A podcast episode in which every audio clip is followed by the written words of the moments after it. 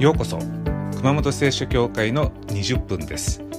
熊本聖書教会の礼拝メッセージをお届けいたします。はい、えー、今日も聖書を一箇所お読みします。今日はヤコブの手紙のいっしょうにじゅっせつです。ヤコブの手紙いっしょうにじゅっせつ、お読みします。人の怒りは神の義を実現するものではありません。以上です。聖書は私たちに怒るなとは言いません。それはできないことを求めても意味がないからです。私は自分も含めて怒ったことのない人を見たことがありません。ヤコブが言いたいのは、怒りに駆られて行動しても神の義は実現しませんよということです。つまり怒ったままで行動しても神が喜ぶ結果にはならないよということです。まあこれは私たち経験的にわかるのではないでしょうか。怒ったままで何か言ったり何かやったりすると、まあ、大体後で後悔します。皆さんもそんな経験ないでしょうか。怒った時はよしこう言い返そう、もうああやってやり返そうとこう動いてしまいますけれども、後から冷静になって考えてみたら、ああ言わなきゃよかったとかやらなきゃよかったとなってしまいます。まあもちろんざまあみろと気持ちがスカッとする時もあるでしょう。でもその場はスカッとしたとしても関係が悪くなりますね。人間的には満足できても神の義は実現していませんよということです。まあ私たち怒ってもいいわけです。でも怒ったままで動いてもろくな結果にはなりません。そうすると怒りが湧いた時とこの行動する間にワンクッション置けばいいということになります。怒りをすぐにこう行動に移さないということです。でもそんなことできるんだろうか。まあでも聖書ができるというからにはできるわけです。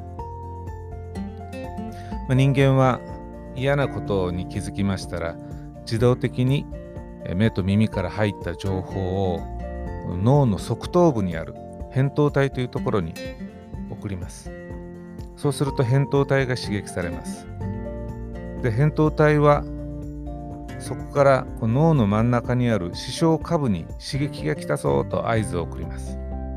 そして最後に視床下部の下にある中脳に合図が届くと私たちは怒る準備ができます。まあ、だいたいここまでいちびょうの半分の速さだと言われています。じゃあ中脳に情報が届くとそこで私たちは怒るのかといえばそうじゃないんですね。カーッとなるだけです。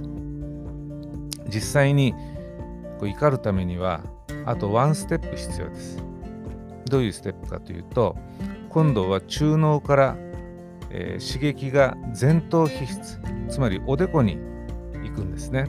そしておでこで最終的にどう処理するかを決めるわけです。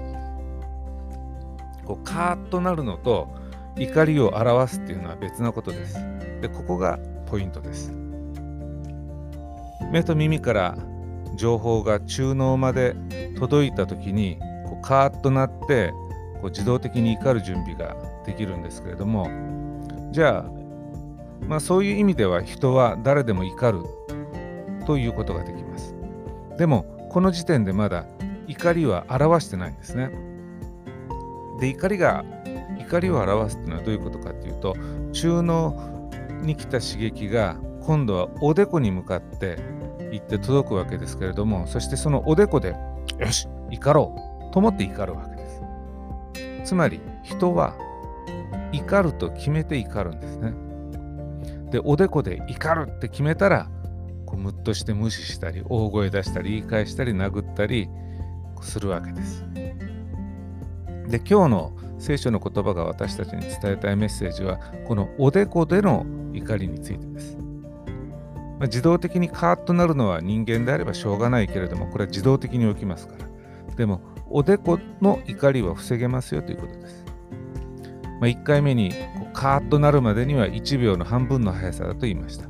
まあ、それに対して刺激が中脳からおでこに届くまでで、届いてからこうどう行動するか決めるんですけど、それまでには約にびょうからさんびょうかかると言われています。で、ここがポイントです。おでこに情報が届いてからにびょうさんびょうの間に何を考えるか、これで決まります。神の義が実現する反応をするのか、それとも感情的な反応になるのか、人生の分かれ道です。では、怒りが行動に出るか出ないかは何で決まるのか。答えは、人にやられたこと、言われたことを私たちがどう受け止めるかです。頭に来るように受け止めたら頭に来ます。でも頭に来ないように受け止めたら頭に来ないわけです。つまり、考え方次第で本当に起こるか起こらないか、行動に出すのか出さないかが決まります。もっと言うならば、人は何に怒ってるかというと、それは出来事に対してではありません。そうじゃなくて、出来事に対しての自分の考えに怒ってるんですね。つまり、自分の考えが自分を怒らせてるわけです。だから、私たちが何かに怒るとき、誰が怒らせたのか、それは自分です。自分で自分を怒らせたわけです。まあ、誰かが何か言った、何かやったとしましょう。で、そういう時、私たちは、え、なんでこんなこと言ったんだろう、え、なんでこんなことやったんだろうと、こう理由を考えてしまいます。そして、頭に浮かんだ理由次第で自分がどういう反応をするかが決まります。この人、どういう理由で言ったんだろう、どういう理由で私に対してこんなことやったんだろう。で、本当の理由は相手しか知りません。で、下手したら本人も知りません。神様だけが知っています。でも、私たちは、あの人きっとこういう理由で言ったに違いない、やったに違いないと自分で想像して怒るわけです。では、私たちは何に対して怒ってるのか。それは自分が思いついた理由に対してです。ムッとするのは自動的にそうなってしまいます。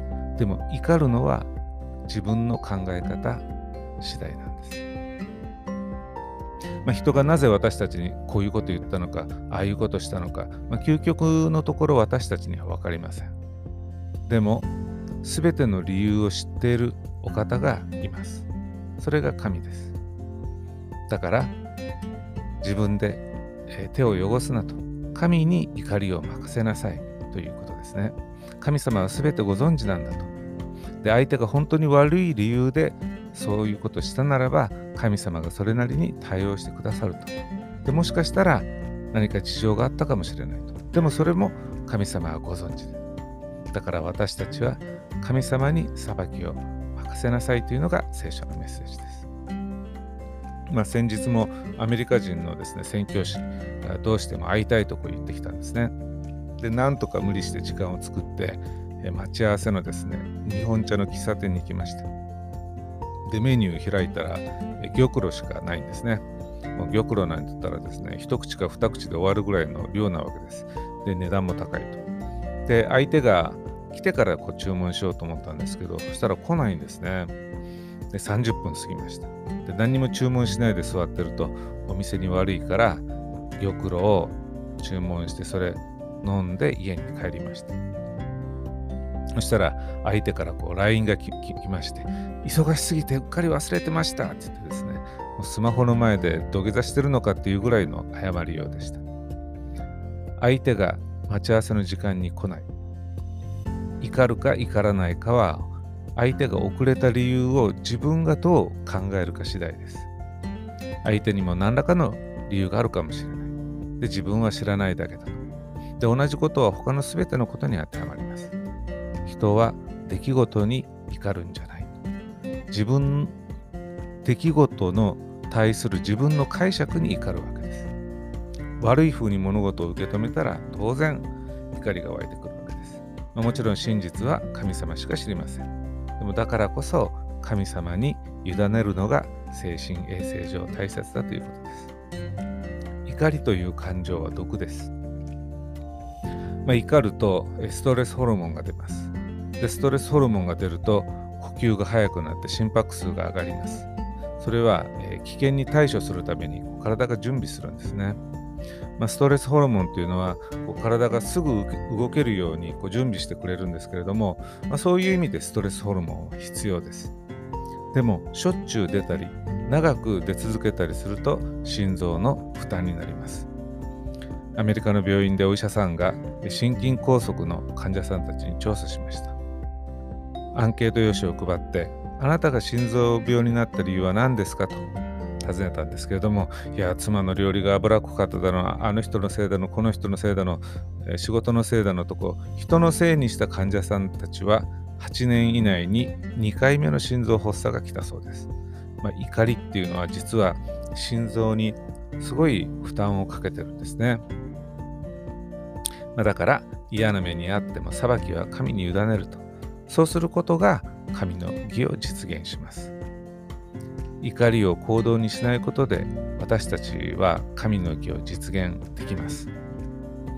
まあ、自動的に不愉快に私たちはなるんですけれども、でもだからといって怒ると自分で自分を傷つけることになります。まあ、例えば蚊に刺されたと、それは自分のせいじゃありません。でも刺されたところをかきむしってひどくしてしまうのは自分のせいです。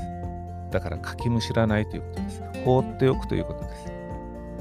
ですから私たちもカーッとなるのは自動的になりますけれども、だからといって怒ってかきむしらないということです。さっさと楽しいことを考える、楽しいことをやる、そうやってこう気を紛らわすのはいかがでしょうか。人生は短いです。つまらないことに時間を奪われてはいけません。神様が私たちに望むのは心がベストな状態で一日を過ごすことです。そのために今日も命を与えてくださいました。